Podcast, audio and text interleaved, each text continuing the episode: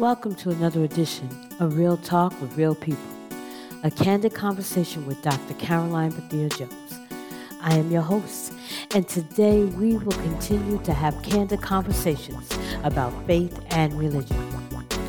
Ever since I was a little girl, I have been fascinated with religion. When I was younger, I understood religion to be a study of the Holy Bible. I didn't know other religions existed. I believed that everyone believed as I believed and received the same teaching. I later discovered that that was not necessarily true. But it would take many years to realize that there was much more to religion than what I was initially taught. As a child, I questioned everything. And when I didn't get the answers I was looking for, I began my own search for truth. And that search led me down a rabbit hole from which I have yet to emerge. I am still searching and learning more than 40 years later, becoming a doctor of philosophy and biblical studies, and I have found that there is no beginning and no end. From forever in the past to forever in the future, He is God, and I will never be able to grasp His sovereignty. But even still, my quest for knowledge continues. My returning guest is Mr. Nikaamen, and for the next three months, he will teach me something new. We will have amazing spiritual conversations that will continue to guide me on this spiritual journey as I strive to obtain a higher consciousness. And although often called a teacher, there is still a lot to learn, and I am not afraid to call myself a student. I welcome this opportunity to learn and grow. So, welcome to my show.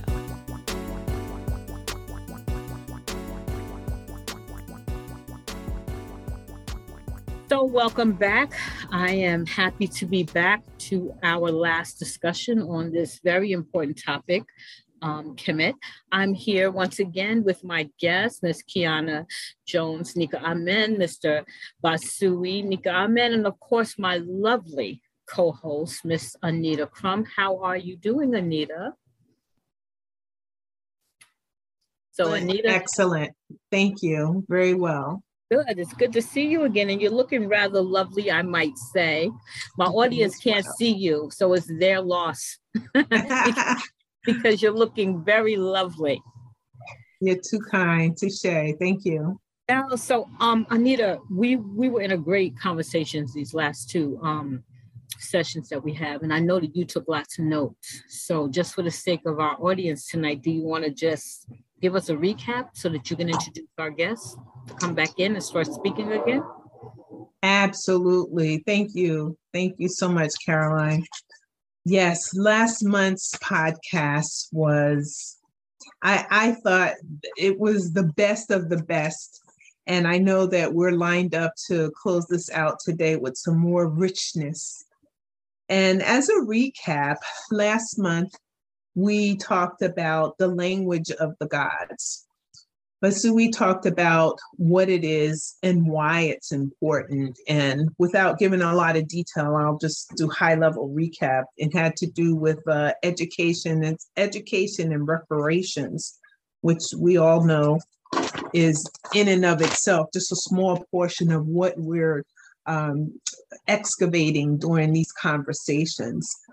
Also, we talked about decoding the pyramids and keywords and concepts. Keywords and concepts, when you talk about language in any content, context, excuse me, there's language and language needs to be understood so that we understand the times, the people, and also the history. And Basui did an excellent job giving us those uh, keywords and concepts. And then the bulk of our conversation went about how to study it all and that was where the richness came in. And it tied in some of the things that we're seeing playing out in our present day environment for the society and across the globe. And so today we're here and we're going to be talking about the spiritual guides for your spiritual journey and topics that fall underneath that. So without further ado and much anticipation for more rich conversation, I am introducing here Basui Nikaamen, and also on the line is Kiana Jones Nikaamen. Basui, welcome. The floor is yours. Yes, welcome. Welcome, welcome. In Dua, Dua, Ashe. Thanks for wow, having us back. Thanks for having me back, back.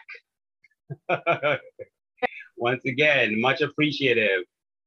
Uh, anytime, you know, we're able to really speak on spiritual matters, uh, especially when we're able to expose the hidden truths, you know, about our history. And it's always um, opportune, you know, an opportune time to do so. There's never a time that isn't. So um, I appreciate the platform to be able to do that. We appreciate you being here. Thank you again for coming back.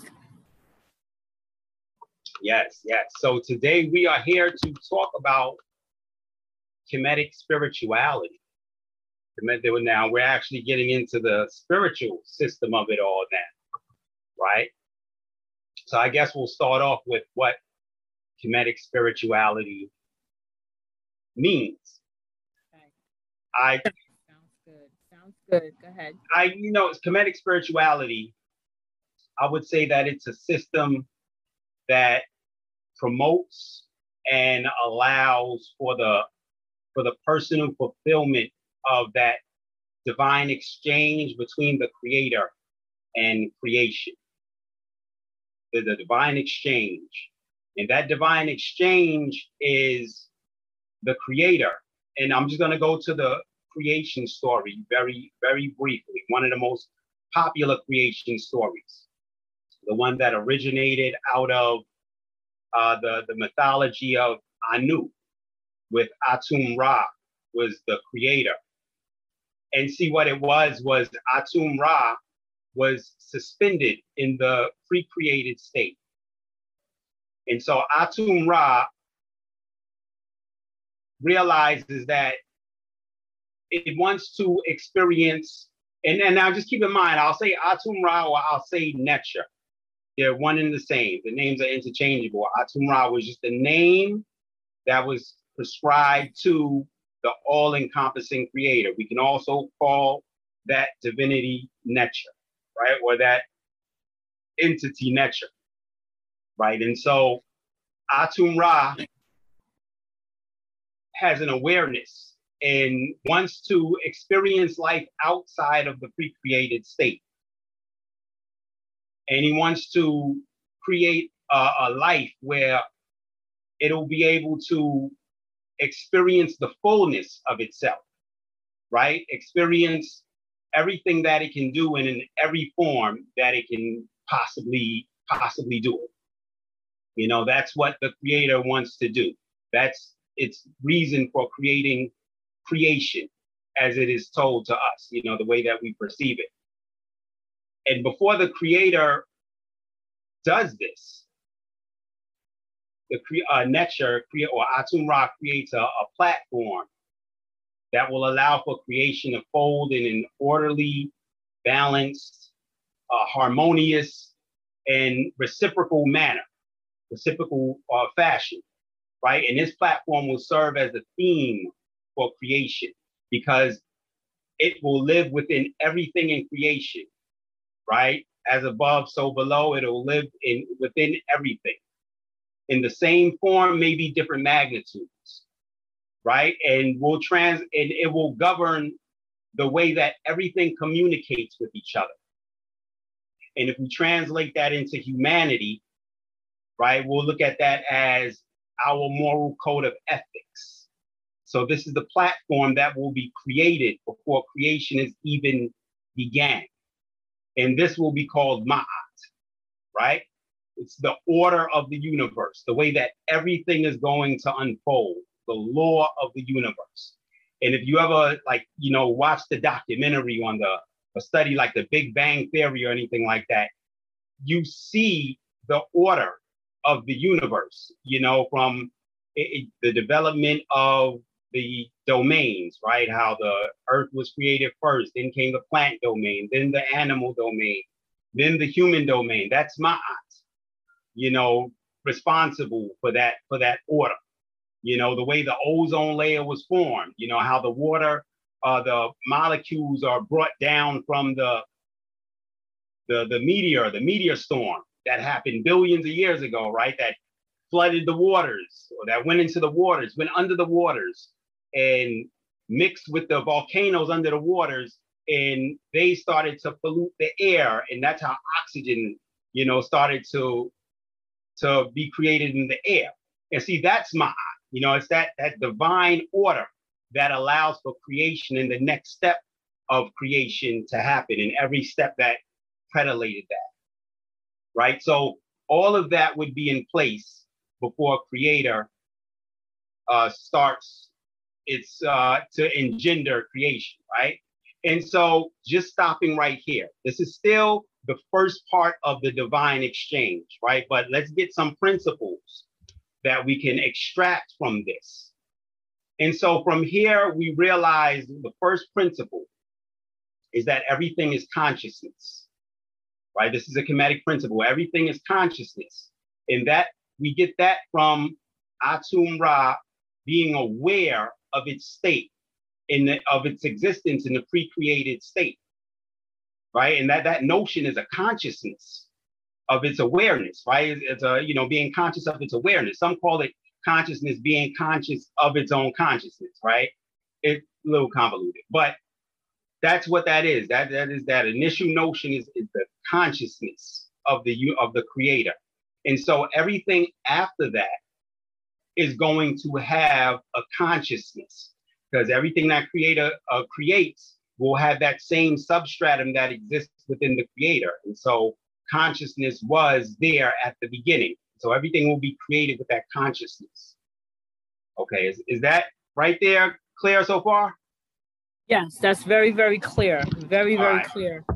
All right, and so we'll get another principle from that too and that is that everything happens in duality after this point on because what it was what happens is that once the creator separates itself from the pre-created state that formed the first duality you had pre-creation creation the subtle world and now the physical world will come into play right and those are complementary you know they both still have ma'at you know in, in both of them right? But they're just complementary opposites now. And from that point on, everything will be formed in that fashion of having duality.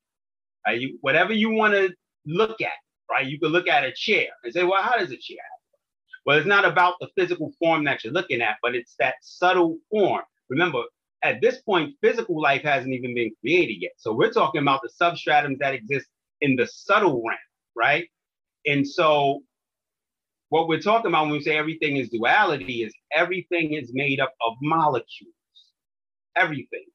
Molecules have negative and positive charges, right? So just at the subtlemost layer, we have our formation of duality, right? And so depending on how fast or slow those molecules move, uh, things become inert, right? And we start to see things more. They can either be subtle, depending on how fast they move, or physical like a chair, you know, depending on how slow they move, right? And so that's the second principle.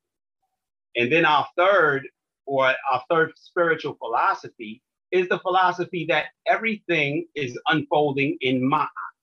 Everything is happening in accordance to Ma'at, right? The way that the cosmos move, our bodies, our internal bodies emulate that same movement right? And it's to a point, it's it's so finite. It's so such to a point where even the uh, modicum amount of, of disturbance can cause chaos, right? And if we're talking cosmos, we can be talking natural catastrophe. If we're talking in our bodies, then we can be talking about sicknesses and you know and illnesses and diseases. And so these would be our first our spiritual philosophies that will happen before you know uh, physical life is, e- is even created And so that is the first. So after that, the creator now creates the billions of vessels in the physical world that it will now express itself through.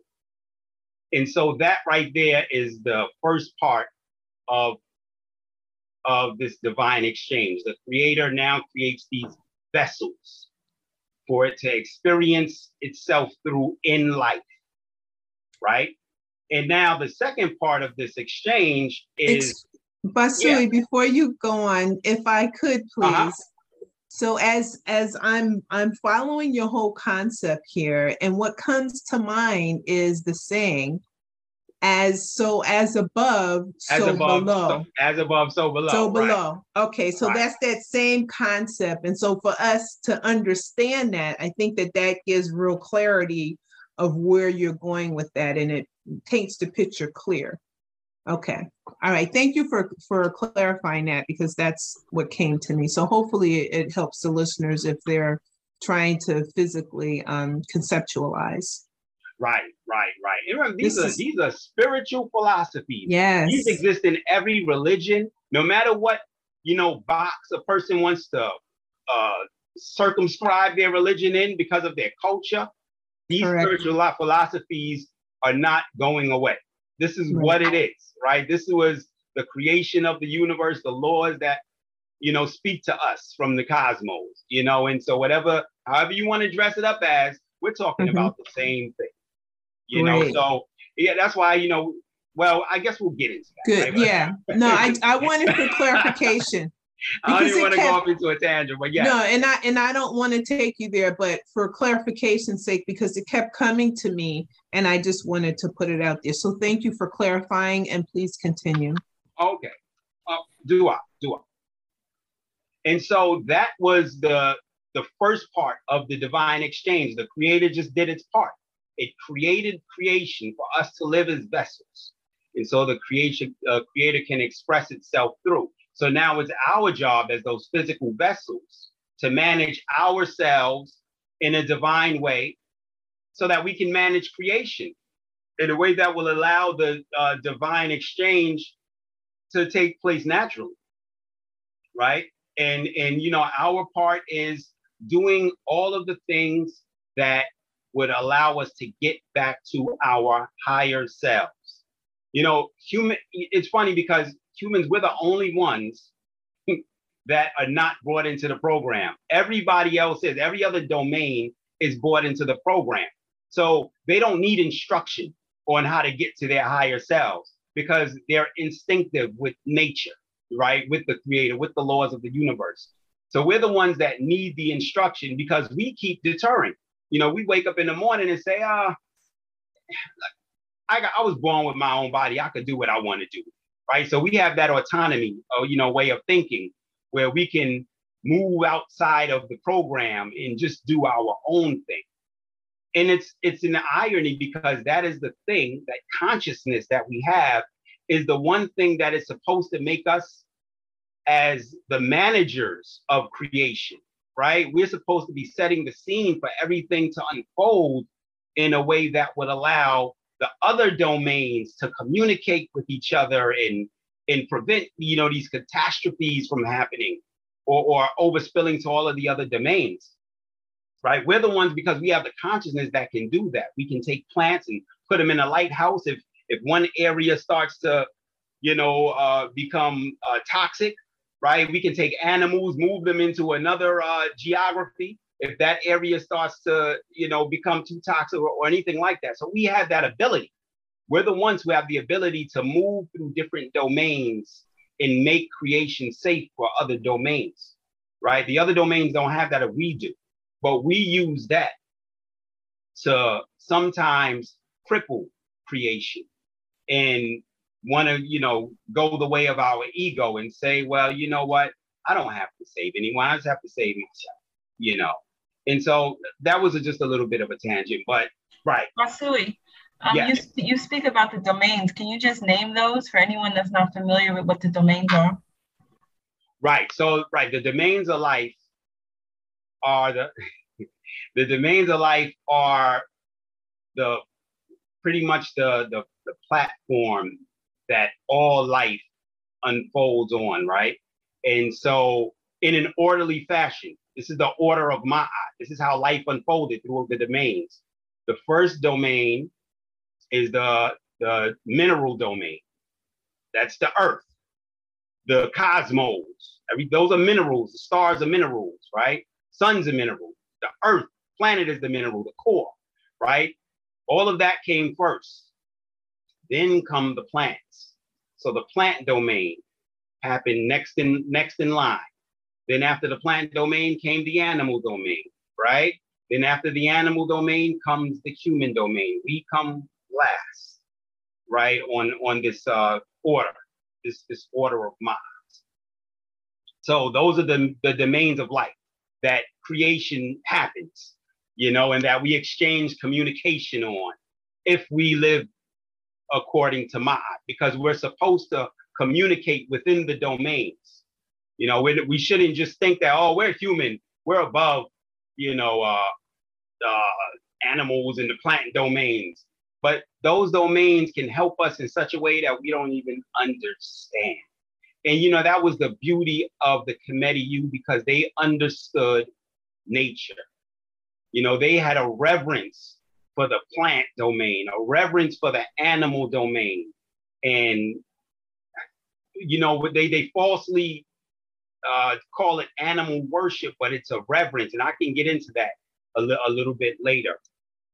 But yeah, so here was our part now of the this divine exchange was to make sure that creation was set up in divinely so that the creator can have a, a peaceful expression through its vessels, right? So that's our part.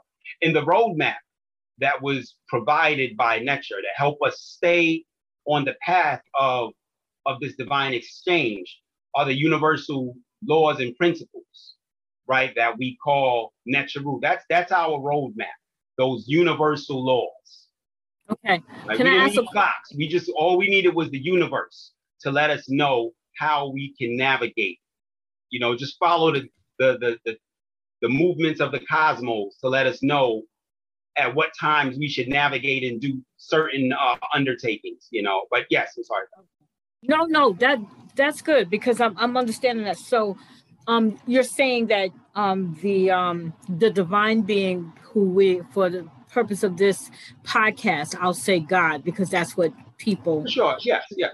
um, acknowledge, or the divine being or God set set this whole thing up so that when He put the people on on the earth, they would have everything, and now it's just a matter of using everything that was put in place for this divine being to express their self himself itself through his creation us is is that what you're right, saying That's right. that- That's right. The, yeah. the only job was just not to mess it up, right? Everything was put in play. You know, just be the vessels. You know, live righteously. Don't don't mess up this creation. You know, don't So don't the- go we are- we are the other domains. You know, We- uh, uh, live yeah. live coexistingly with the other domains. Don't destroy it, right? But we did that, right? Man, Yeah, yeah. People did not get the memo. People did And not get the memo. Right, right, right. So we, we didn't we don't get the memo a lot of times. And so we always have this turmoil where we have to, you know, try to elevate back up to in in terms of of uh, divinity, you know, and then we fall off again. And then we have to elevate, keep elevating. Like I said, we're the only ones who have to do that. But all we have to do is just follow the divine plan. You know, it's set in play. You know, since but, the beginning of I to let me say, but we are the only ones that were created with free will, though, right? Right, but that's what I was saying. That consciousness, right? Yeah, the, the ability, everything else that was put in place was put in place for our pleasure or our um, knowledge or instructions. But cre- creation humans are the only ones that can make choices. So there's a risk right there, knowing that you are you may not stay on the planet because you have the ability to choose whether or not you're going to stay on this this path. Correct? Uh, wait, yeah, yeah. That that was that that is the risk, you know. Okay. But I I, you know, I'm when my art was put in place, you know, you would expect that everyone would kind of fall into fall in line, you know, to this this universal harmony. At one point, we did, you know, it, it was just that that watershed moment where man just started to go astray. And but then it, you know that, that speaks to the fact that we were born with something else called egos, you know, mm-hmm. and the, once the ego starts to get out of control, so there goes humanity. And so we have to kind of work harder to try to cultivate a higher consciousness in order to keep that ego at bay. And so, yeah, we're the ones who have to to do the cultivating, the, the, the actual work to make sure that creation doesn't get destroyed. Like I said, everybody else is is brought in to the program, right? right? But it sounds to me, I'm sorry, um, Anita, it, it sounds to me like that is the actual challenge then for humankind to be able to overcome those I'm gonna call it the ego because that's what you introduced. To be able to overcome the ego in order to stay balanced is when we overcome our ego that we're able to stay in balance. Is that correct? Does everybody feel that? So I, I I'm feeling right now that the challenge is being um, and um, individuals being created with a free will, being created as one who has a free choice, is to be able to, our challenge in this world is to be able to overcome our ego. And that's across the board in every religion. Yeah, and, and, you know, I, I see it more as a challenge. Definitely challenges the you know the word to use for that. And you know the reason why is because the ego is the default mechanism in reality. You know, if all things else goes wrong, your ego is going to be there because your ego governs your survival. You know, so your ego is going to guide you through life, but in survival mode, which is a mode that can be very threatening to others because anything will be perceived as a threat to your survival. It can be the smallest talk that somebody has or just a, a movement that you don't like that somebody does. You'll see it as an invasion of your space, right? Saying all of those things are manifested as a threat to your survival. And the ego will tell you, we have to deal with this because it's going to threat our survival yeah, and, and it may be a little bit um much, you know, but the ego just all it knows is the concept of surviving. And if there's something else in this space, right, that that poses some type of competition, that competition has to go. Right. And it maybe not be violence, but in a way where you have a fallout with somebody that's unnecessary because you didn't check your, you know, your ego, you know, and you saw it as some type of threat to your survival maybe not you, but your ego did. And you just manifested it in a way where you couldn't understand it. So you just had a fallout with this person, you know, when this person really did nothing to you, you know. So that, that's what the ego, an uncontrolled ego, does to people. It makes them do things that are impulsive and instinctive in ways that that they don't even they can't control, you know, because it operates out of the subconscious. And so it throws all of these emotions at you from the subconscious, and we don't understand it because we haven't mastered that. You know, majority of the world doesn't elevate on a uh, operate on a higher consciousness. So that's man's downfall. The the downfall is that we have to work to cultivate, or I mean, the uh, challenge that we have to work to cultivate a higher consciousness because the ego is the default. It will always be there. So we need that thing that's going to buffer it. We weren't born with higher consciousness we have to cultivate that, right? We have to we have to cultivate that. Well, we were born with it, but we have to cultivate it. It was just in a like a, a suspended state, but you know, it wasn't at the forefront like the like the ego is. And and so right, so see, this is the divine exchange. Is that the creator does its part, now we do our part. And when you look at, you know, we'll touch upon a little bit later, but I just want to touch upon a little, a little now. Um, or we'll talk about it in length later. But like the the the archaeology in, in, in Kemet. So when you look at certain monuments, right, these monuments were symbols of that divine exchange when they made these pyramids to, to true north, right? When they built them to the cosmos, right? And, and when they emulated the, the, the movements of the cosmos, right? So this was that that that um reverence See, the thing is that when you build a monument or, or a statue of something, that's immovable, or it's supposed to be immovable, which means that that reverence should last for a lifetime. It should last, be eternal. And that's how they looked at reverence, right? That reverence should be paid eternal for this exchange that we're living in. And you should set up monuments or set up things that symbolize your reverence for allowing us to be the vessels that the creator can express itself to. And that's what those monuments were saying. You know, they're like ways of saying thank you to the to the energies of the cosmos for to the nature, and nature for allowing us to be here, you know, to exist. But so yes. Yeah, Dr. J, you were saying? No, I said I got it. I got oh, it. Okay. Yes, I understand that. Um, Right. I think So- Anita had a question though. Before you go on, Anita, did your question get satisfied? Because you had Um, question. it, it wasn't a question. I was just adding to, um, when he talked about the four domains, the mineral, plants, um, animal, and then human. And it's as if there are tools in which to survive. Whatever we need, it's there. We had everything that we needed to do what we needed to do on earth. And, and we still do, but we just have to recognize that. We have to recognize that it's all here. So that. and you know to let you know say. how how those domains are within us right and you and you we're all familiar with the chakra system. Called the chakra system right? In kemet it was called sekam shin ra right? And San, San, the sanskrit term is, chakra. The indian term is chakra right? In kemet it was sekam shin ra. And just to give you a like a, an insight as to how those domains exist within us right?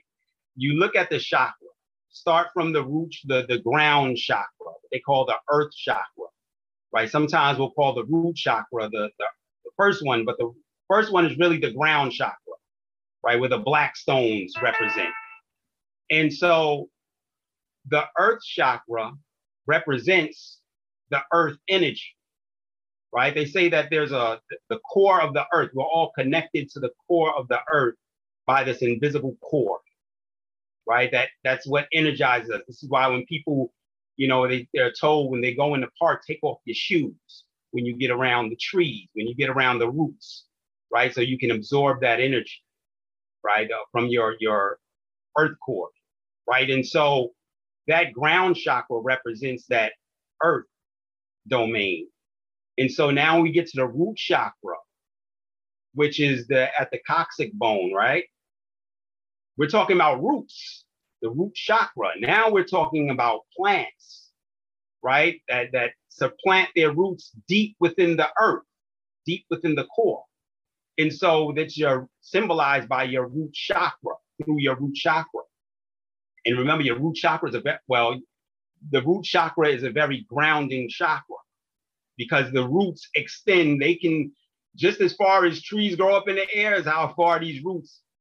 They may not grow straight down, but they grow sideways. But they can grow just as long, you know, into the ground. And so they're very grounding that way. And then we get into the navel chakra, which represents your instinct. That's that animal instinct, right? And so now we get into the third domain, the animal domain, right?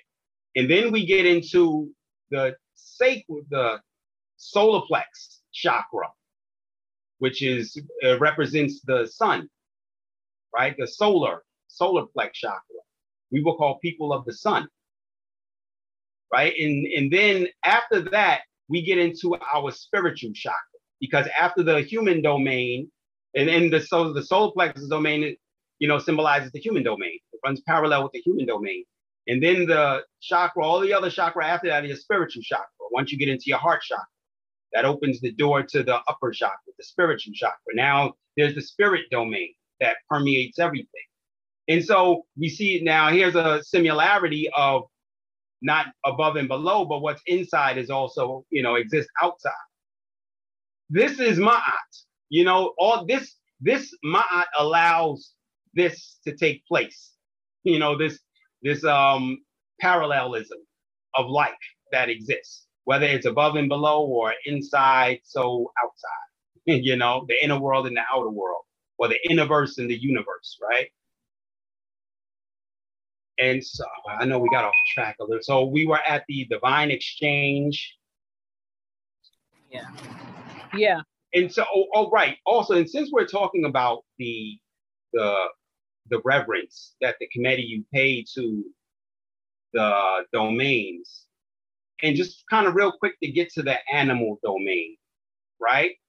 And kind of dispel this this notion of animal worshiping right? But it was the same reverence that that the committee you looked at other facets of nature as. And see, the thing about animals is that two two things that they're instinctive and they have super superhuman qualities, right? So the fact that they're instinctive means that they are they were perceived as relayers of divine messages from the creator. Animal instinct can let you know when bad weather's coming, right? Animals know, birds know how to fly above the storm. When you see crows fly a certain way, you know there's something bad that may be about to happen, right? And so animals are very instinctive that way, and that's why animals were watched. The dung beetle was watched for the way that it cleans the earth, right? And so that's why the dung beetle was very um, a very commonly used uh, uh, what an amulet, you know, to to clear away negative energies, you know, in, in ancient Kemet. The dung beetle was a very common amulet for that, you know, for the way that it cleansed away negative energy off the earth, right? And so they they studied these animals, they revered that. So they saw that as the express of, like I said in the beginning, the create or nature expressing itself through these vessels. And so they revered them. And the fact that they had superhuman qualities add to the allure even more. Because when I say superhuman qualities, animals can fly, right? Animals are two times faster than humans, most of them. Um, multiple times stronger than humans, most of them, right? And so when the committee saw that, they saw those superhuman qualities as, like I said, these were like messages from the creator that these are qualities that we are supposed to harness as human beings, but within a human capacity. We can't fly. So let's not try to jump off buildings and emulate a falcon. But we do have something that can emulate a falcon. Remember, a falcon, a falcon is the animal that soars higher than all other birds, soars higher than all other birds, watches over everything. We translate that into our capacity as our higher consciousness, because our higher consciousness has the ability to transcend physical reality and take us to heights that we've never dreamed imaginable, just as the falcon. And so that's why Heru who was represented by the falcon and Kemet, was also a metaphor for higher consciousness, right? The other thing about the falcon is that it represents keen, its superhuman quality was that it had a keen vision, right? That humans don't have. They could see miles from the sky under a leaf, spot a mouse, swoop down and, and kill the mouse, you know? We can't do that as humans, but in our capacity, we may not have that keen eyesight with our two eyes, but we do have the pineal gland, right? What they call the third eye. But our teacher likes to say the first, because the pineal gland was actually developed before your, you know, two physical eyes. But we do, so we have that first eye that allows us to see, to have clairvoyance, vision that we could never dream imaginable. The way that we can see into our meditations with our if we meditate with a uh, maybe some some amethyst or some lapis lazuli and tap into that, you know, pineal gland. And so that represents that keenness of vision. And so when you see the the image, like whenever you think of Egypt or Kemet, you know, you see the eye, the eye of the falcon, right? That was the eye of Heru, the right eye. It's usually represented in uh from the side view, right? you can Google this, you can YouTube it, however you want. You so many um, websites will have that eye implanted or superimposed uh, in the brain, superimposed on the brain to it, uh, from the side view, where the brain from the side view matches the eye of the falcon, right? To a point where the eyeball within the falcon is placed right where the pineal gland sits in the brain, right? And so that just gives you that that other the parallelism with the pineal gland and the eyeball of the falcon, right? Why the falcon was revered so much to have these uh, qualities for us to possess these qualities within us, right?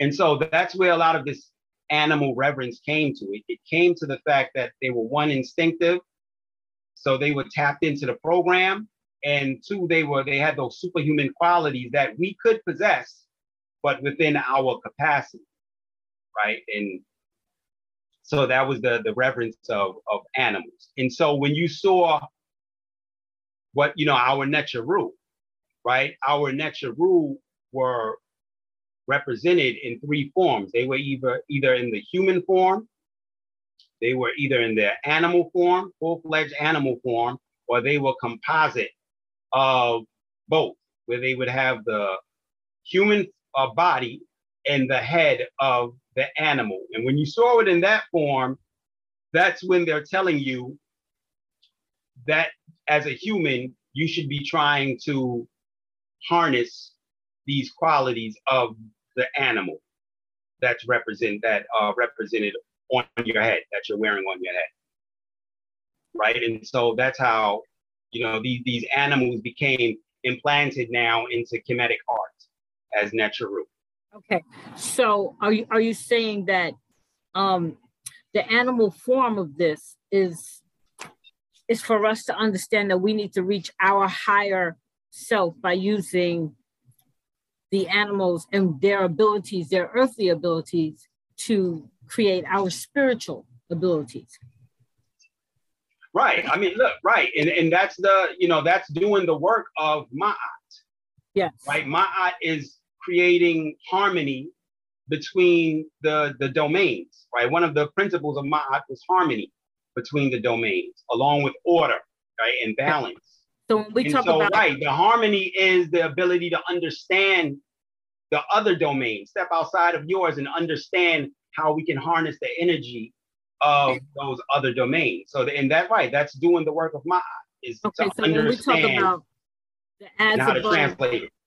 as above, as below, the animal forms is the below form, and then to match that, to that duality, for us to match that, we would have to go above that. So it would be the spiritual portion of Mm. the earthly portion. So we become the spiritual portion. That's- what I'm that's what I'm getting. Is is everybody else getting that too? That that's what that's what I'm getting. Right. Hey, look, I, uh, Dr. J, if you ask me, I feel like there's no cookie cutter approach on how to handle spiritual philosophies. You know, I think that you make it what it is and you make it make sense, especially within your, your mission and how you would use it to help embolden your energies. And we'll talk about that when we talk about my mission a little Yeah, bit well later. that make that how I use those to me. spiritual energies. Yeah, it But makes yeah, sense so- to me because it, it Mhm. shows it Yeah. shows us uh it shows us as being powerful because obviously the spiritual Yes. um, side of that is more powerful than the earthly side of Yeah. that. It, it, it shows up that if we can if we can harness all that to reach our highest selves, it will make us more powerful. That's Right, because we're trying to emulate that which is uh superhuman, right? We're just trying to do it in our capacity. but, if we, can be superhuman spiritually, even right if we, if we superhuman don't spiritually. right even if we don't obtain it on a on a on a natural level which i think we can too but since we're doing that duality it's like this is the natural level but we can go higher than that as we Yeah. do the opposite Yeah. of it That's how I would. That's how I translate it. You know, the- Okay. the, way that you just said it. all right i just wanted to to be clear in my head what was going on so um you can continue not unless somebody has something they want to add to that anita Um, no, I don't have anything to add. And I think that's a very clarifying point because although he, um, Basui didn't pull it together that way, but in following it, you picked up on it and it made a clear point for me. So, okay. uh, yeah, so it, continue. This is yeah, rich. Con- this continue, is good. yeah, because that's just what I'm getting, which is fascinating because it's making me feel like extremely right that all this all this power that we harness. Okay, um, carry on. okay, and so now we have where are we at the next Necharu? Uh, now so now we have the Necharu, right? And now we see how they are being used in you know, they, they are used in mythology when they're represented with the animal heads, what, what that means. And we see that throughout Kemet mythology. Mythology is one of the main ways that spirituality is, is expressed and translated or was translated to the Kemetic youth. And now it should still be translated to us. You know, we should always be into, you know, our mythology to get metaphors you know, for how we can harness these energies. And that's so that's the job of the Necharu in these mythologies, right? They are those personalized, uh, personalized spiritual laws of the universe, just put into a story so they can make a story out of this, and they can translate how these uh, spiritual laws interact with us, how they interplay with us, and how they, you know, interplay with each other. Right. And so now we have these Kemetic mythologies, right? And, and all these mythologies, they pretty much communicate the, the spiritual, you know, I guess the following spiritual concepts like the pre-created state. They all start with the pre-created state the creator and the created state, the spiritual laws and principles of the universe that maintain creation once it was created. That would be the Necharu. And, you know, and the afterlife. And the afterlife. They, you know, they all of them spoke on the afterlife as well. And so these mythologies were designed to relay those messages through the Necharu. And from studying the Necharu, now we get to really incorporate these principles, or we really get to ruminate on these principles and make them make sense in our lives. In one of the biggest mythologies that existed in all of Kemet, right? Yeah, I know this. I said there were four theologies that existed, and you know, you had the 42 districts, and you know, each one of them had their own local nature that they gave praise to. But the story, the Asarian drama, Asar, Set, and Heru, existed all throughout Kemet, right? Even to a point where some of the local Necharu of other uh, districts would kind of super implant their nature within that story, you know?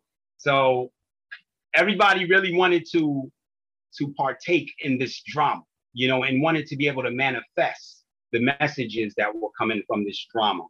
And I, I, I guess real briefly to for anyone who really is unfamiliar with the story of Asar, Set, and Heru, we're talking about Asar and Aset. They were the archetype of the king and queen, quote unquote, in uh, Kemet, right? The archetype for the king and queen. They were the first king and queen in you know mythological uh, terms, right? They were the first king and queen.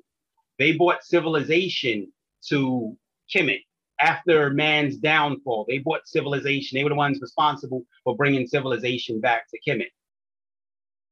So Asar then goes around the world because he realized this thing works, you know. So he goes around the world on a campaign to civilize the world, you know, and he's getting rave reviews about it. He's civilizing the world. He's bringing civilization to the world but his brother is jealous.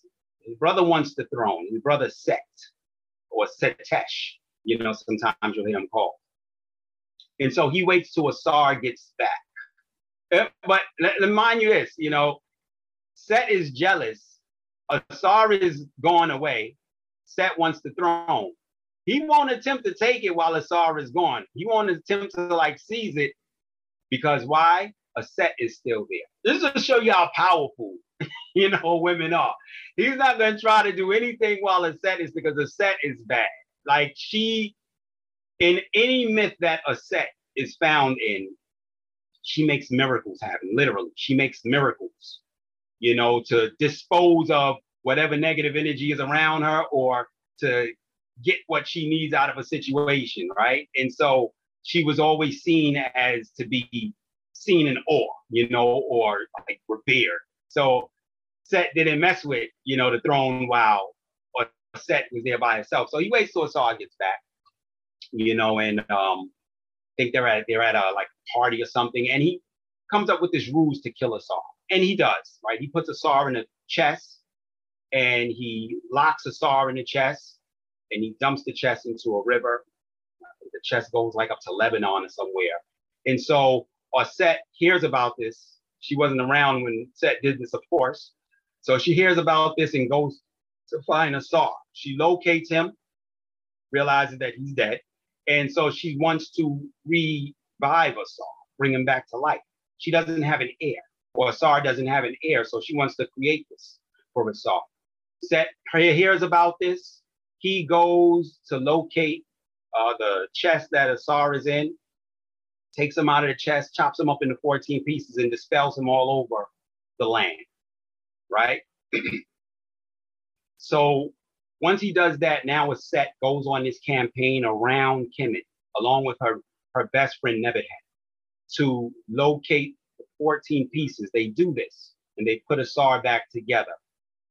And then from that, you know, she turns into a dove, flaps her wings, and magically Asar is revived for the night. And from there, she bores his son.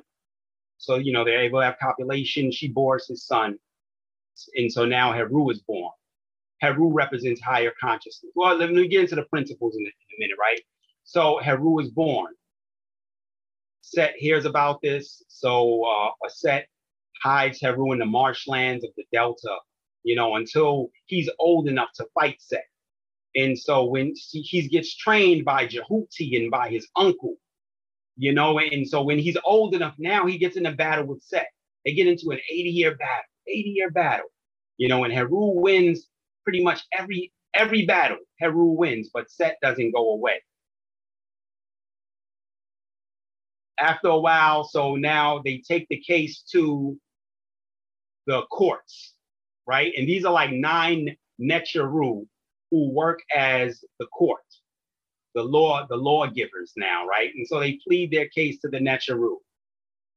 And it's finally awarded for Heru to take the throne and for Set. He, now he really doesn't get punished, right? He's kind of not really awarded, but Ra is the, you know, the creator. So Ra tells Set, I want you to travel with me on my bark, on my boat, and help me ward off Apep pep is like the, the big snake in Kemetic art that represents evil.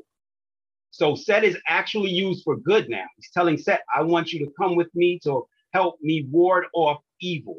I want you to lead my bark and do this. And so if you ever see the, this picture in Kemetic art, you see a boat with Ra on it. In front of the boat, there'll be Set holding up a stick and uh, hitting a snake with the stick right? And so that's what that picture is representing. The moment that Ra said, you know, awards Heru the victor and has Set come fight off evil with him in his boat. And so that's the story of Asar Set and Heru in a brief, a very brief form, very abridged version, right? And so from the story, there's so many principles to take out of the story, right? Here you have Asar really represents the higher self, right? This is man in his highest form, the closest you can get to the creator, right? The one who is civilizing everything. But a, a set, a set, not a sets, his wife, set, which represents the uncontrolled ego. This is what happens now when you let your ego get out of control. Man takes a plummet, right? And and and man disregards his higher self right? He becomes jealous he disregards his higher self right? And so that's the whole chopping up of the higher self dismembering it.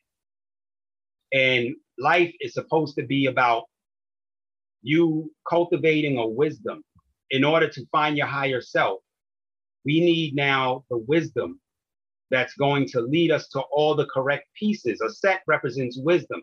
Remember i told you in every in every mythology that she was in, she did miracles to get out of situations or get what she wanted from a situation. That's wisdom, right? That that that that symbolizes. So this is what you need in order to go about the campaign of remembering, remembering your purpose, right? And that's what Aset is trying to do. She's trying to remember Asar. And so she does that. And it also tells you that in life, you need companionship that's going to help you along your mission. An arduous mission like this, you can't do it alone. You need companionship. So she has her best friend, Nebuchadnezzar, who goes all around the, you know, Kemet to help her do this. Right. And, and from that, you know, Heru is born. And so now these are the things that you need to cultivate your higher consciousness. These are the things in play.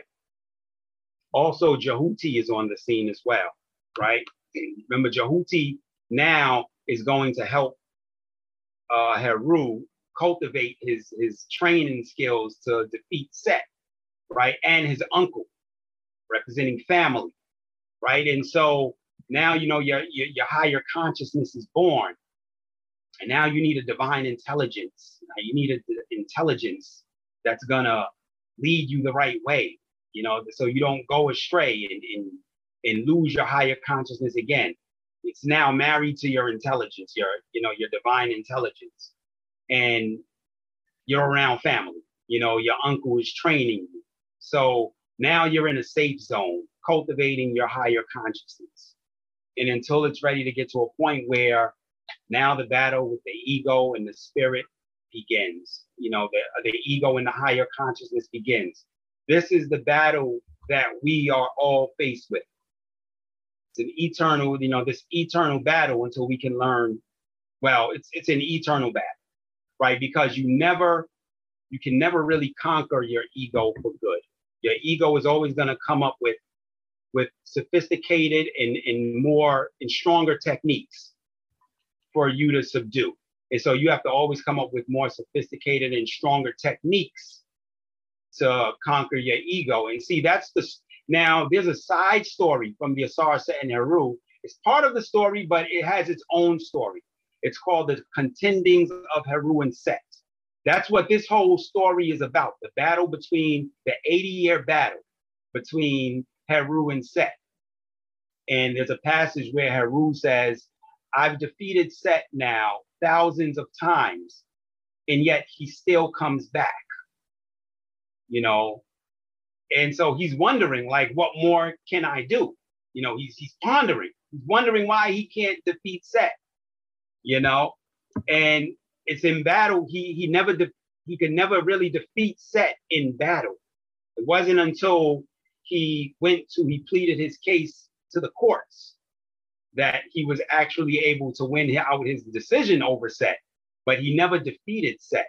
So there's a symbolization that, you know, you never really defeat your ego. You can keep it at bay, subdue it.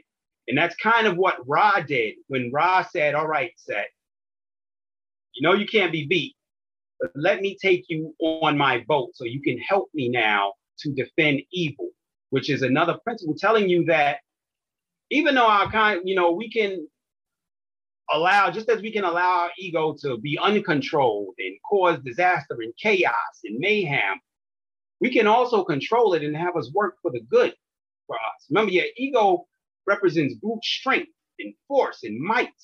Those are things that can be seen as virtuous if used the right way, right? And so that's what Ra does. He takes uh, Set and he figures out how to use, you know, set for good, you know, and and right. So now Heru becomes the victor where he is now united with his father. Well, once Heru becomes the victor, Heru, uh, Heru is ruled victor on earth. Asar is now ruled victor of the underworld. Because remember, Asar is deceased. He's ruled victor of the underworld. But in this way, it's symbolizing their union, right? As uh, rulers of the two existences of life, right? Above, Physical so life and yeah. subtle life. And that turns back to as above and so below. You'll as above, right? As, mm-hmm. And now, right? As above, so below. And so now we'll see why in, in Kemet, the rulers saw themselves as the living Heru, right? Every ruler, especially in the beginning, they all had what's called Heru names. They all saw themselves as Heru on earth. And when they were deceased, you ever saw that, you know, you see the scene of Ma'at, that, that's the halls of Ma'at. At the very end of that scene, there's Asar sitting on his chair. And when you were found vindicated, your heart was found lighter than a feather, you go to meet Asar, right? And that's the that's the design, you know, to be able to become one again with Asar. And so that, you know, that's so that is how we can take these mythologies and translate them into real world principles to help us along our journey. You know, that's that's just one. You know, and that's our job really is to when we read these mythologies, we're supposed to do this to learn how to use them, study the Neteru within these stories, and understand how we can use them to help us along our journey. Study their principles, their characteristics, right? And how we can manifest those. So that and that's the story of Asar Set and Heru. Yeah, I actually want to thank you for taking the time to explain the entire story. I was writing things down as you, yeah. as you as you was going, and um, this is amazing to me because this is the exact story told over and over again by every yeah. different religious state, you know, and um, I understood the story um, totally.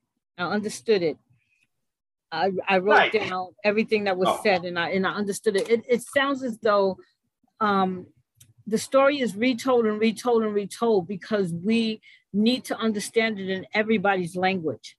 We need to understand it in everybody's um, capacity so that everyone can understand the role that they play in getting back to their highest self, which takes us back to our divine um, Father, which is the one who created us.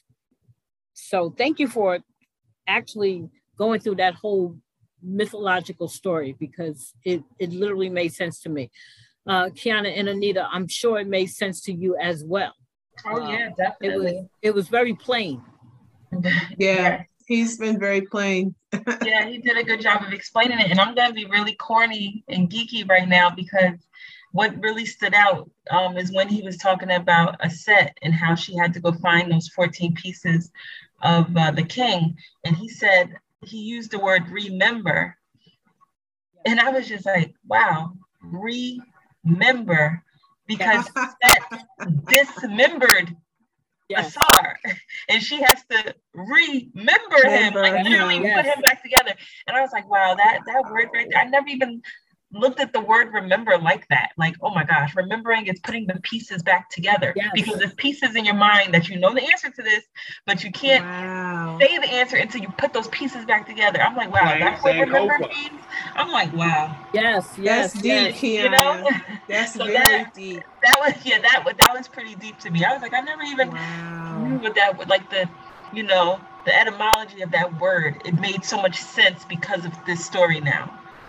Yes. Yeah, about awareness. Yeah. Mm-hmm.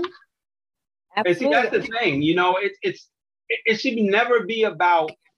You know, I, I'm even though I understand, you know, what's been done to the, you know, the history of Kemet. I know in the first two podcasts, talking about the injustice, but you, you know, to me, it really stops there because when it comes to spirituality, I'm not in the habit of saying that, well, your yours came from mine.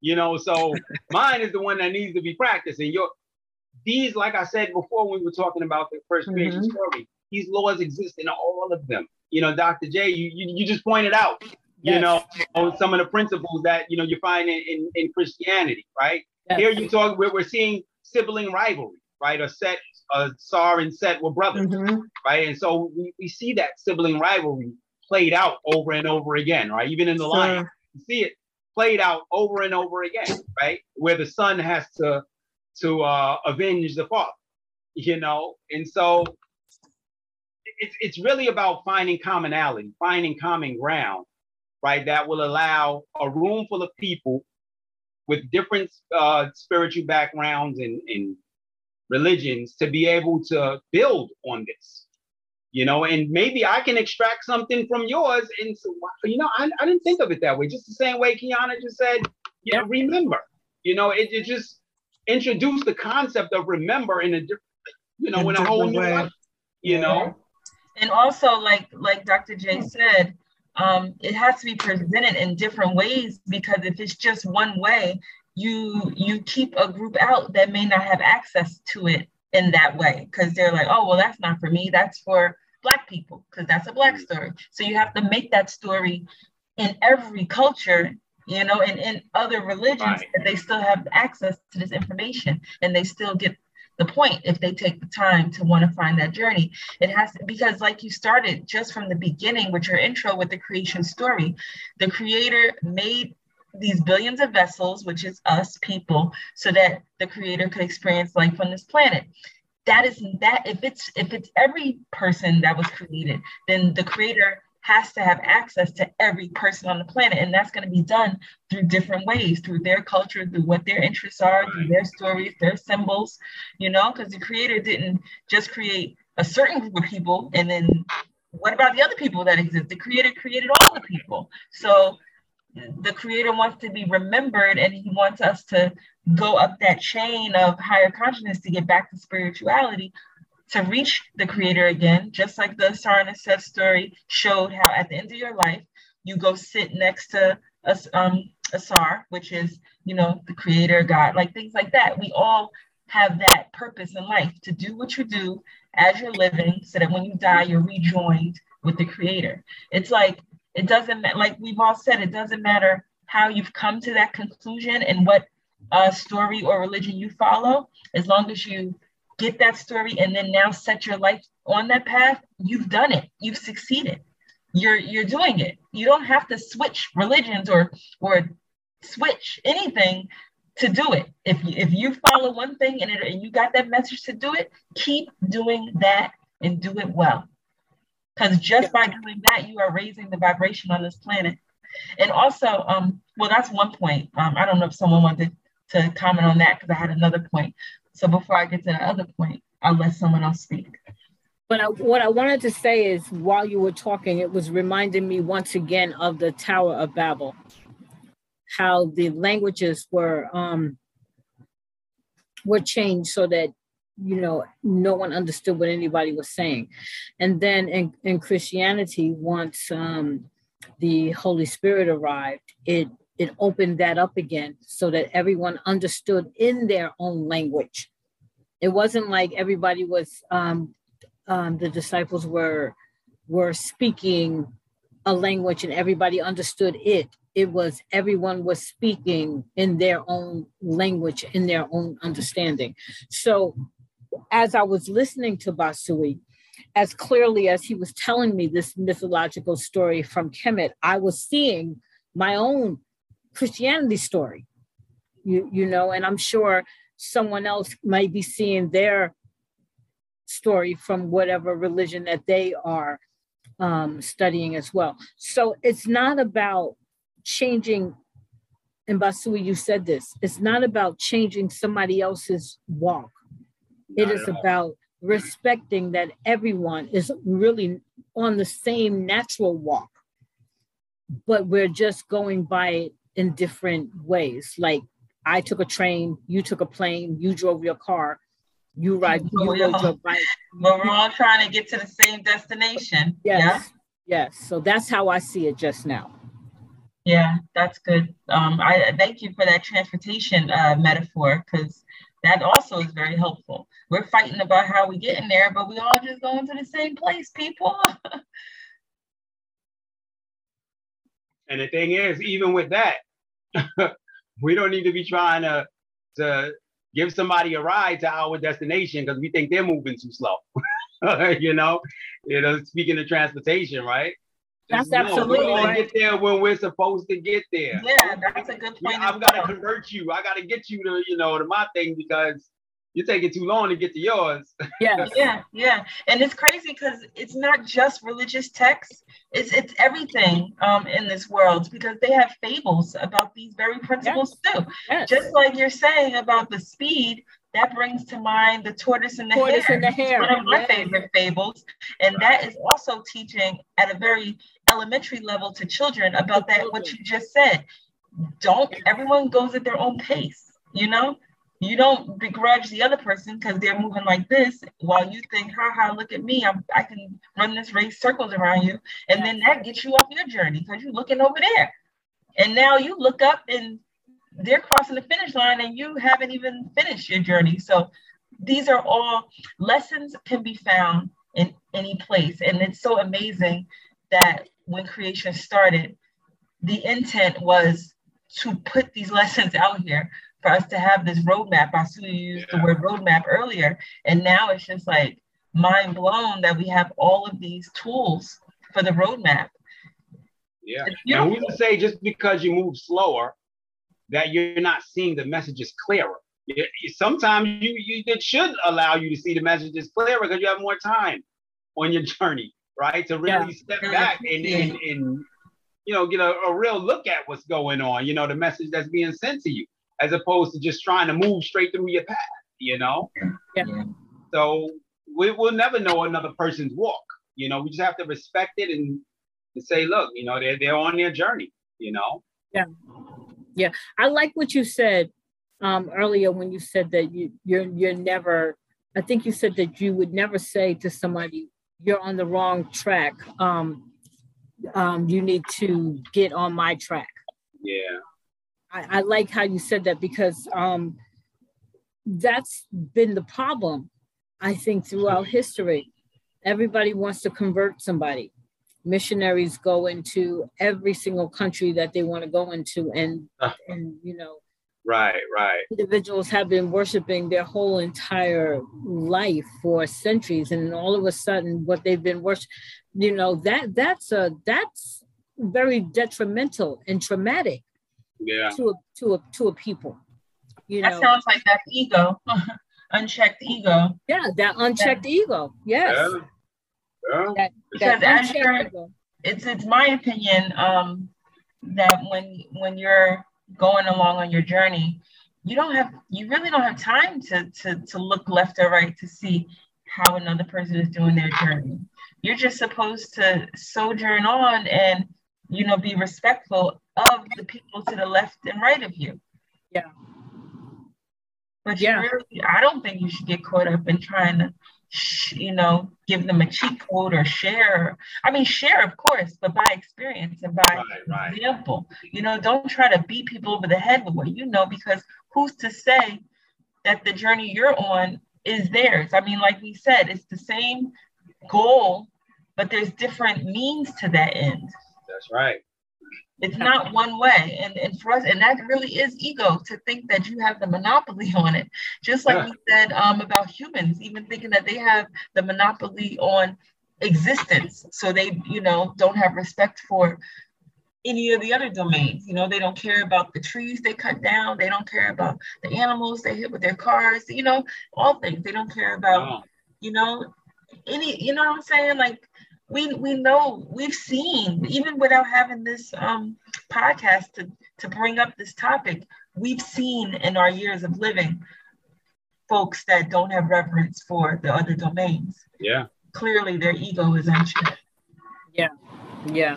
But again, that's that's me on my journey, not even looking left and right about what they're not doing, because that would take me off mine, you know. Yeah, no, that's absolutely true.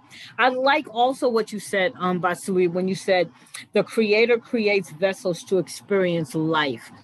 and he's ex- and right. he, he or she because he or she mm-hmm. is is experiencing life through us through mm-hmm. everything that we experience gives the creator an opportunity to experience life on this realm. Because he's That's on right. a higher he or she is on a higher right, realm right. right? And in order to experience what this life is because we we are connected to to the um to the creator we're part of the creator. So in order for the creator to experience life on this realm he experienced it through us. Yeah. That you know that's why my teacher my teacher always says that you know gratitude is the highest form of love right it just gratitude expresses divine love because gratitude is making you see that divine exchange within everything. Yeah. And you're giving thanks. You're not giving thanks to the object that you're that you're looking at. Right, right, right. thanks to the, the the energy that's allowing that object to be there and express itself through the object. You know, so that's yes. that's the um the gratitude that you're having, you know, for that that entity. You know, and that's right. So that's divine love because that type of love is always connecting you to the source that's within the object. You know, yes. you're, you're you're almost transparent in your vision. You know, you're you're looking at that source through the object. You know, and that that's universal love. You know, that's yeah, yeah. That's so it's, it's, so it's not the object itself. You're you're not oh. you're not worshiping the stars or the moon or or mm-hmm. or the animals or even people. What you're right. worshiping is the divine essence of what that particular thing right. yeah. brings right. the laws. You're giving gratitude yeah. as as if it's a message from the like I see, you know, with the yes. animals, why they revere the animal. They looked at it as not the animal itself, but they looked at the qualities that the yes. uh, ex- the creator was expressing through the animals, and say, "Wow, that's a message for us to cultivate those qualities." Like I say, the animal was just a vessel. You know, it was showing you what you need to cultivate. You know, so right, you're not worshiping the animal, but it's right. You're saying thank you for showing me that quality. You know, that I need to, you know, I need to find within myself. You know, something right. to help me on my journey. Yeah, that and and that was all clear. I I totally understood that whole that whole thing.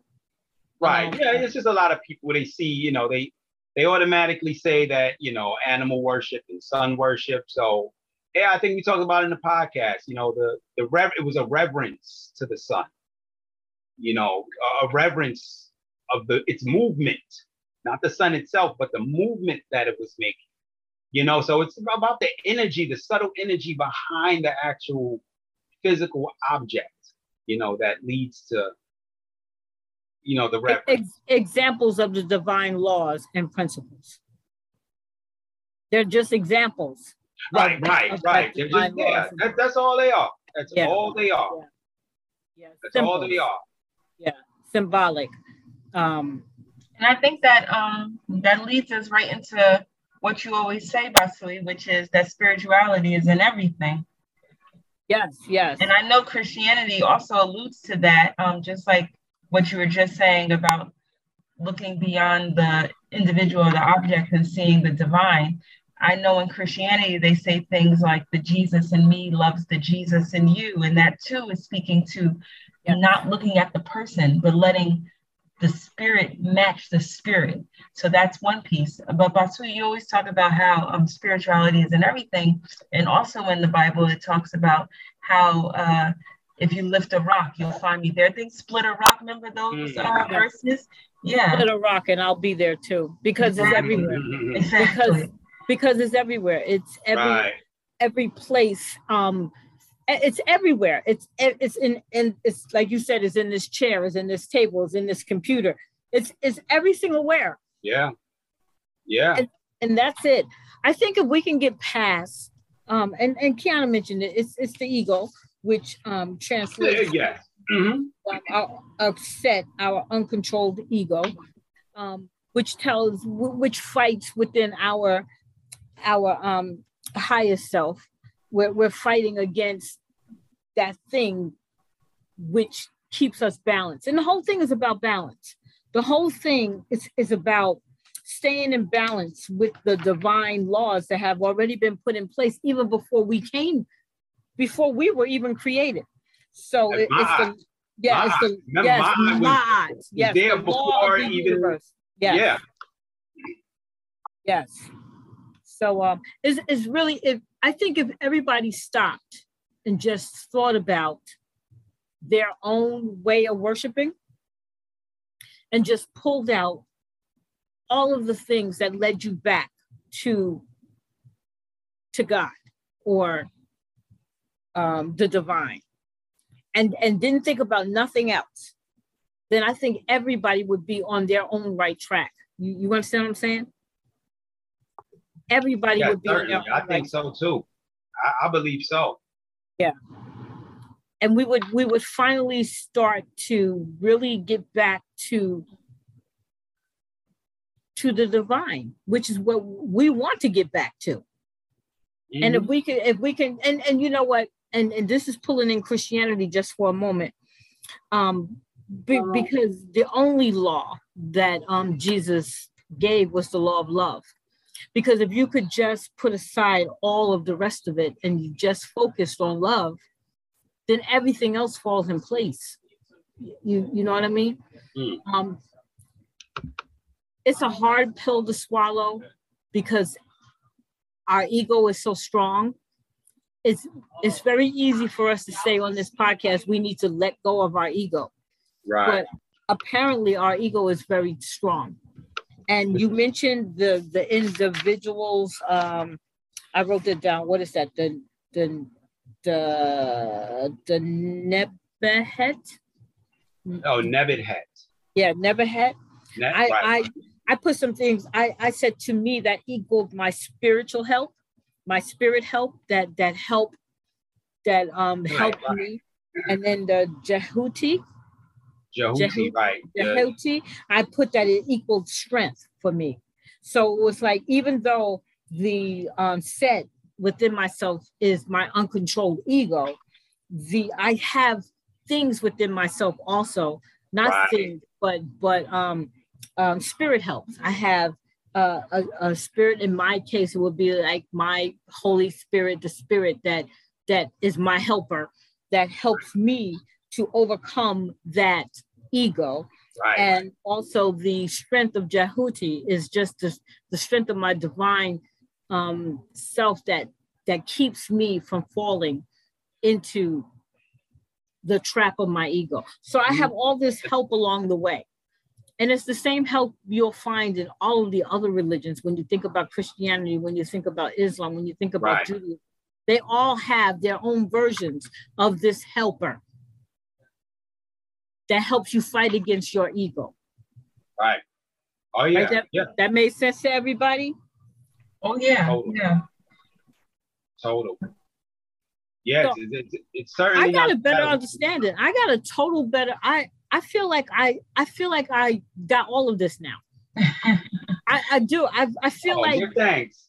no, I'm serious. Not only not not even only just um, what's happening in Kemet. I think I got all of it. What's happening, period, in the world. I think I think I have a better understanding of what is happening in the world.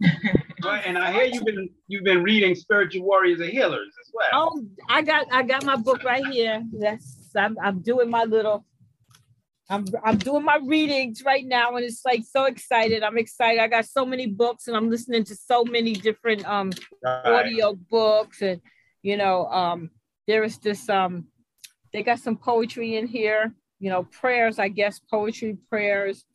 Um, they're just beautiful. I should read yeah. one. Can I read one? No, please don't read one. okay. Yeah, they are. They are very beautiful. They're yeah. beautiful. If you get an opportunity, please pick up the book, Spiritual Warriors Are Healers.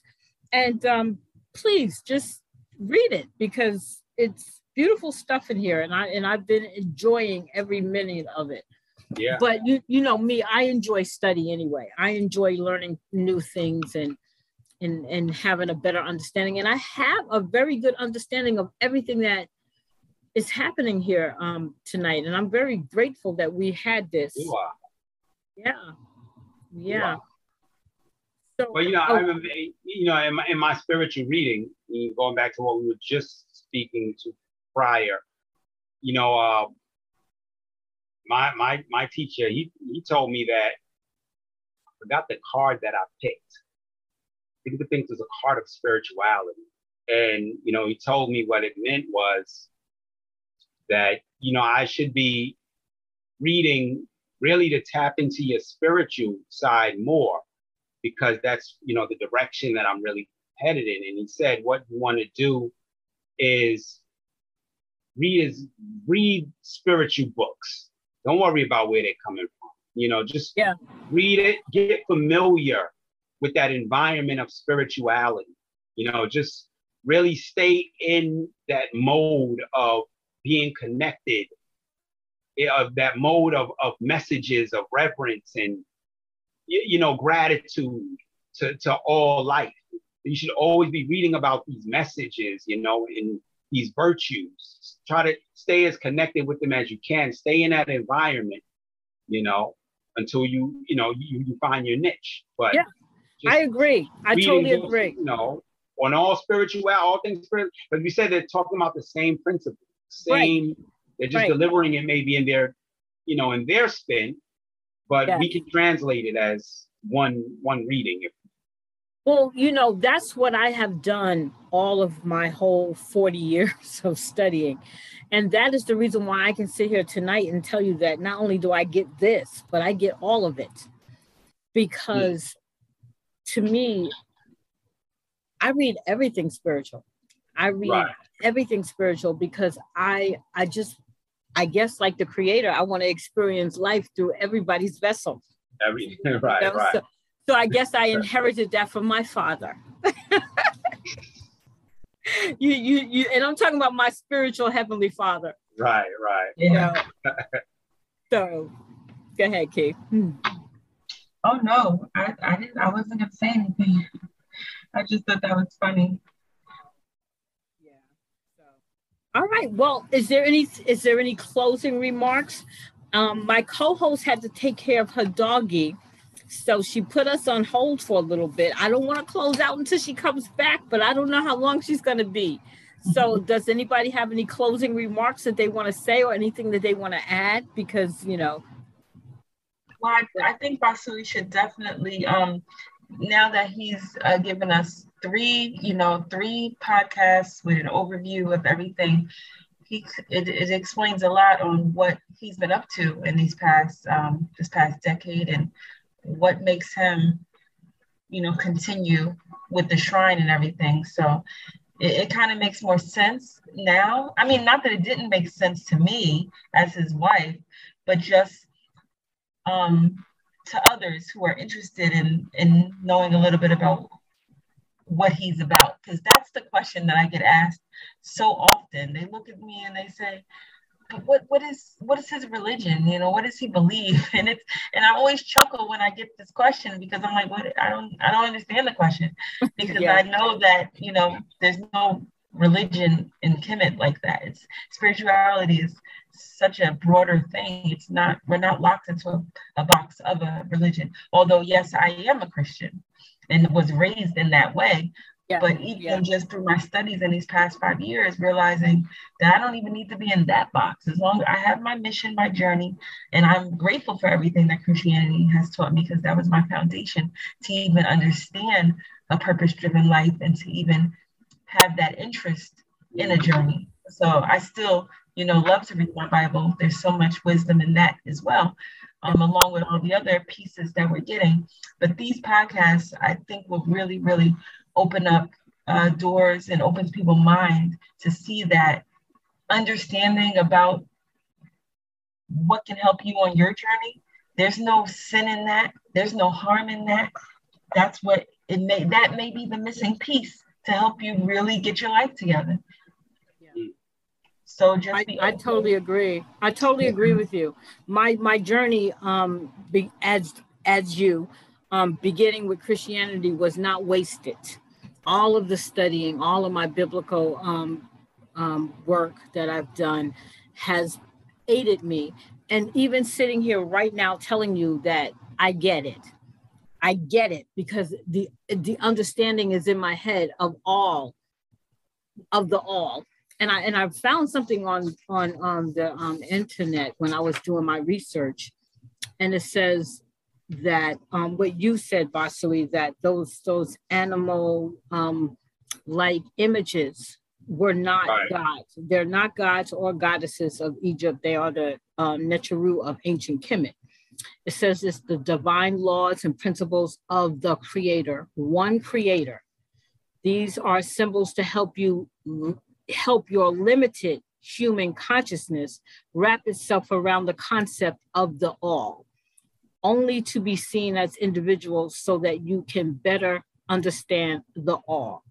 Right. Understanding something about the ocean through drops of water from it you know and i understood that because i sat here just now and said i literally understand the all the totality of it and i don't like as kiana mentioned i don't know if i would have been able to really understand the totality of it if i haven't taken my 40 year journey you, you, mm. you understand what i'm saying so mm-hmm. it is not for me to dispel anything that i've learned uh, along the way but I have now come to what I believe in my own self, in my own heart, an actual um, complete a completion. I feel like I've I've come full circle and I've come to a, a, completion where I understand the all and the totality of everything that I was trying to learn on this journey. Right, right. Yeah, I think it, look, the best example that you just gave is the uh, the drop of water in the ocean. You know, they say that you can never really understand that something is a part of something if it never leaves it. You know, how much of how much of a part of it is if it never leaves it. You know, then you understand that when it's isolated, wait a minute, it still has the same properties. Yeah. This is part, this is um, you know, like true to this this circle or whatever entity that it came from. Yeah. You know, well, you know, you could just think that it's it has those properties because it's within that environment. But I'll take it out the environment and see, wait a minute now. That's right. It exists the same. The drop of water outside of that environment that it does inside. That's so, right. You know, those those drops that, of water are still right. part of the ocean. They're still the ocean. Right. Although, right. although they're just drops of water, they are still part of the ocean.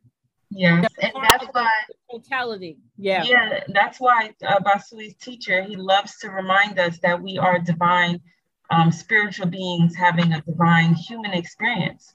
And once you just switch to that little mindset, it changes everything about how you move in this life. Yes. Right.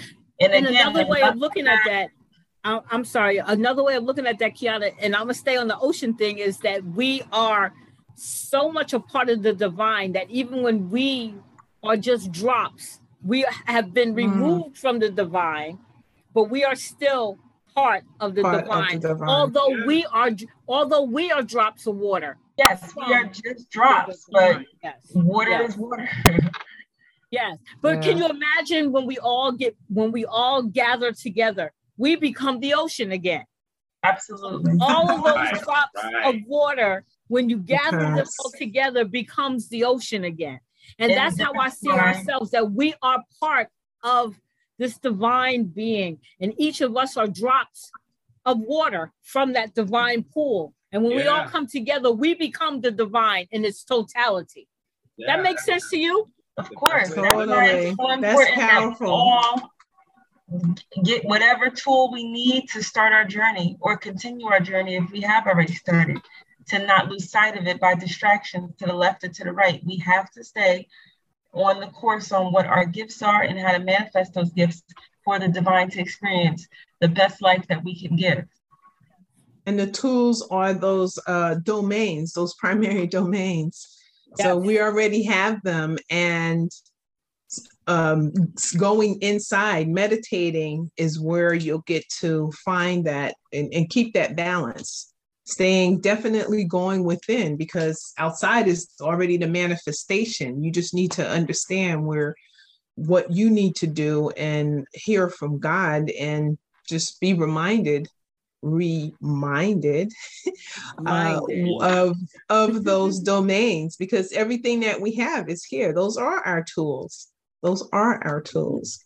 Look at nature. It gives us you know it, it's a semblance of what our life is. Pay attention to the animals. That's how we live. We have shelter. We're covered. Uh, we have conscious mind. We can do more than what the animals could do but they're they're not you know scratching trying to find something to eat they're not you know they're managing right so can we because we're a higher consciousness so yeah. take a play from those pay take a a playbook page from nature and the animals because that's where it's at that's right that's yeah. right. But but the you know the thing that we have to go against, which is sad, is that you know you take a example of Dr. Sebi, they want to lock mm. him up because he's using the plant domain to heal people. Yeah. so you know the, the thing that promotes my my is use the other domains to help benefit humanity, to you know benefit creation. Yeah. That's what he did, but they want to lock him. So you know, this is the backward society that we're in. Mm-hmm. You know, trying to use my, you know, it criminalizes you. you know, yeah. for trying to, for trying to better humanity. So that this is the the task that we have in front of us. You know. Yeah, it's huge.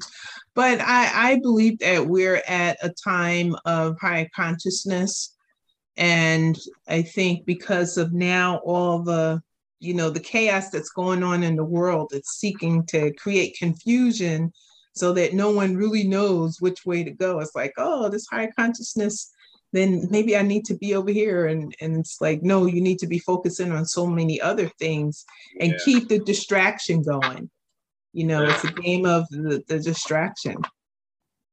People are still confused though because they're not understanding uh, what I just said, the totality of it all.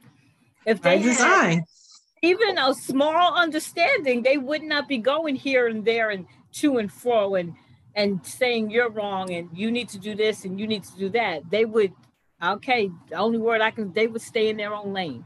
Okay. Yeah. They would understand that we are all working our way back to the ocean. That's right. I, I, like that ocean theory. They would I love it too. Yeah. We're all working our way back That's, to the ocean. Yeah. Yeah. That's the best way to explain the concept of spirituality and you know being individual spiritual beings, yeah. you know, living in this realm. Like that's that's it right there, you know. we're gonna all wake up one day and we're all going to um we're all gonna understand it and we're all going to um we're to do it you know we're we're i know that it's difficult with with so many different stories but if you can just concentrate on the story that best helps you to understand what's happening jesus spoke in parables he spoke in parables because that was what was happening in that time you know they were they understood fishing they understood farming they understood these mm-hmm. things and he spoke that way so that they could understand. If each of us can just concentrate on the stories, the mythology, the the um, the readings and the spiritual um, stuff that can better help us to understand. You know, um, some people have to count on their fingers. Some people um, can count in their head some people have to write things down or actually get sticks to put them all together, but they're counting, right? And mm-hmm. they're coming to a sum by their own means. We all have different ways in which we learn. Some of us are visual, some of us are, are audible. Exactly. Kinesthetic. So if we can just totally keep our concentration on the way that we learn and the way that we accept right. information and just receive the information and we we we still have work to do because we still have to fight against the the ego our ego the fight is not outside of ourselves you know um in the christian world jesus says the kingdom of god is within you well we need to understand that the fight the ego is within us it is the fight within us. I'm not fighting with you, Basui. I'm not fighting with you, Anita. I'm not fighting with you, Kiana. I'm actually fighting with myself. There is no outside fight.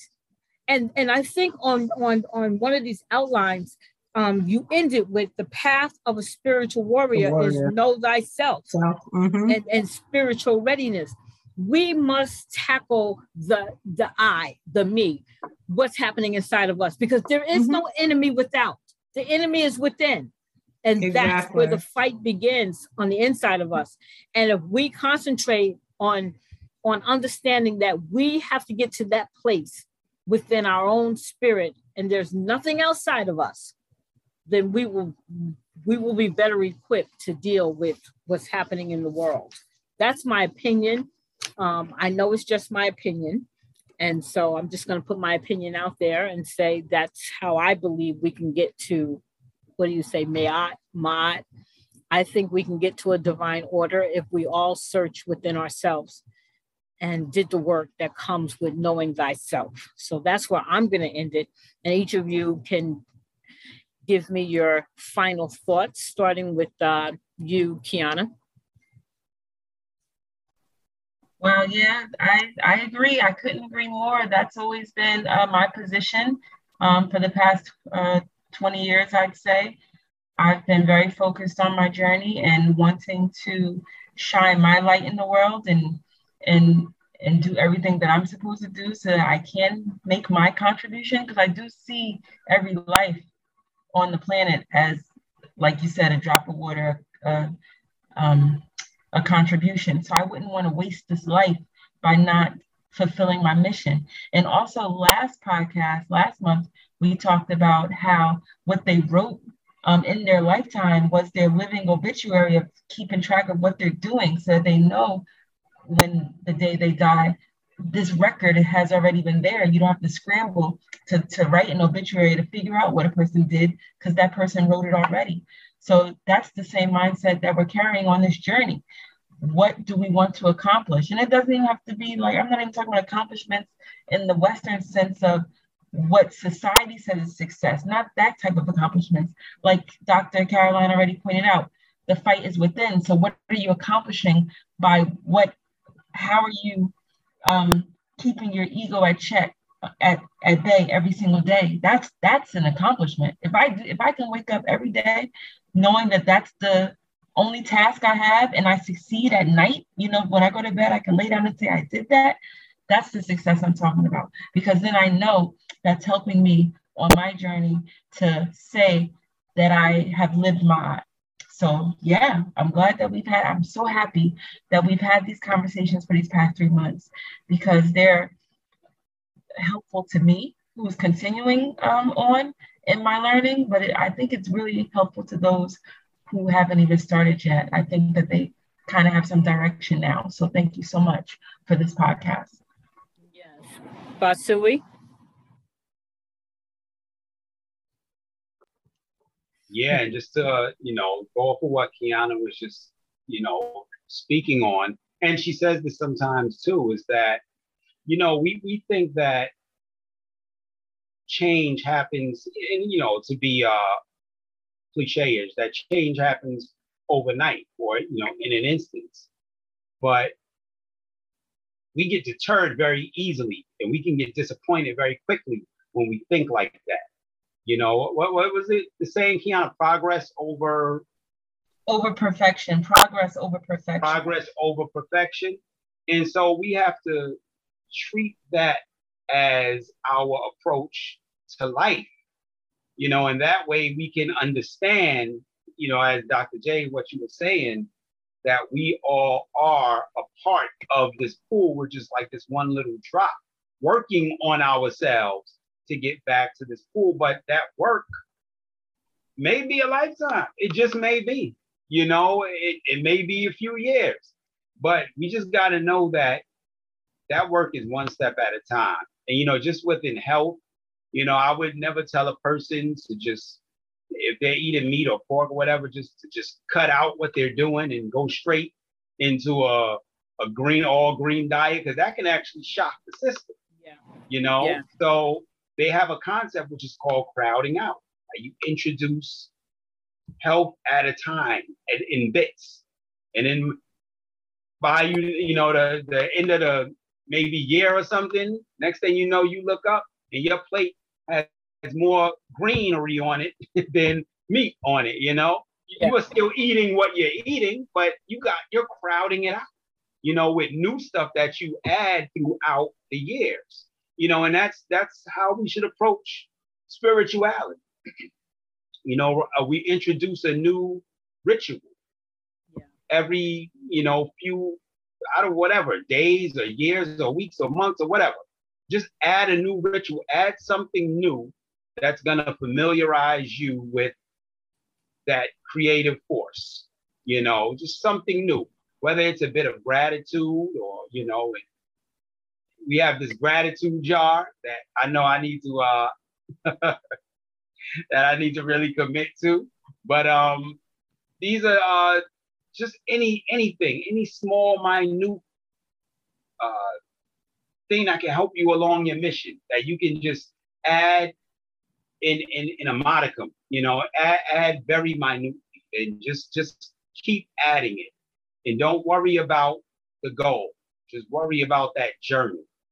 You know, and, and as you see the progress, that's gonna that's gonna inspire you more to keep doing what you're doing to to reach that goal. So I think that's to me that's one of the best approaches to take in life. You know, the, the crowding out method, where you just you know keep, continue what you're doing. Don't don't go. You know, you can't go cold turkey. Everybody can't. Some people can't. Right, right, but if right. you can't, then stay in your comfort zone, but add things that will eventually move you out of that comfort zone. You know, so by the yeah. next thing you know, you're walking a whole different walk without even realizing. You know? I like that advice. Thank you for sharing that. I'm a I'm gonna work on that myself because there's some things that I need to crowd out. so crowd it out, yeah, crowd it yeah, out. Yeah. So thank you for that. And uh, my lovely co-host is back from walking her dog. so uh, Hi. Anita, what are your final thoughts? Final thoughts. Um, I think everyone you know, contributed thoughts that I would have shared. Um, I just like to say at the close of this topic, these past three months have really been enriching. And it's an area I've not even begun to think about, I've not even known about. But as um, from my very first meeting, it was like an awareness. It was as if I'd been wanting to know this information but never knew where to look. And I have been asking people. So thank you, Basui, for bringing this topic and really educating me, us, all of our listeners on this topic. And it's real. Uh, last month, there were parallels to present day activities that you were talking about of ancient Kemet times and it's all there for us to see if we're if our eyes are open and you have definitely done that. It's like the lifting of the veil. I've used that before. It was in my notes. It's the lifting of the veil. We now see. And so for me i will continue on in this journey and and the unfolding and excavating of our ancient past because there is something there and this story needs to get out. And Thank you, thank you, thank you so much as you continue on this journey and bringing this truth to us. So thank you. Yeah. You're very welcome. Very welcome. I'm just appreciative to be able to do this. Yeah.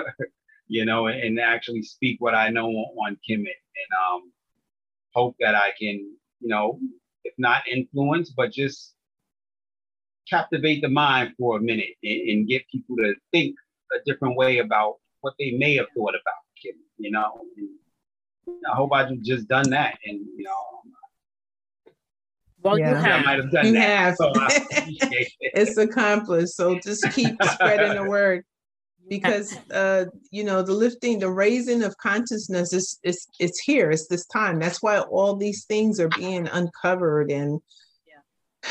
you know we're we're hearing about it in the news you know statues and um, um, stolen goods from the African countries are being returned and the stories are coming up. It's just every day it's something else because that now it's that time. It's yeah. that time. Yeah. So you're spot on. Keep doing the work. Yeah. And I recognize that even just even these three um, part series is not really enough. So mm-hmm. we're we're gonna have you we're gonna have you back, but we're gonna have a different um, format where you can actually be able to really give some really good lessons, and that's forthcoming. So we'll okay. talk about that later. So we've come to the end of our program. This is Dr. Caroline Bethea Jones, and I'm here with my very special guest, Mr. Basui Nika Amen and his wife Kiana Jones, Nikaamen, and of course my lovely co-host, Miss Anita D. Crum. We are happy to bring this lesson to you, and we plan on bringing you so much more. Um, next month we start a whole nother series on something totally different, and we hope that you're gonna like that as well. We want you to join us again as we come back and have another candid conversation about something fun.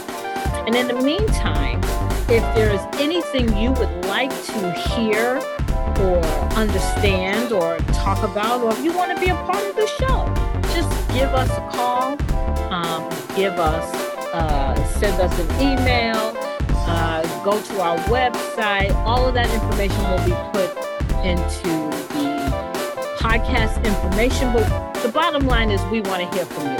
So have a good night and we will see you next time. Wow. Shay.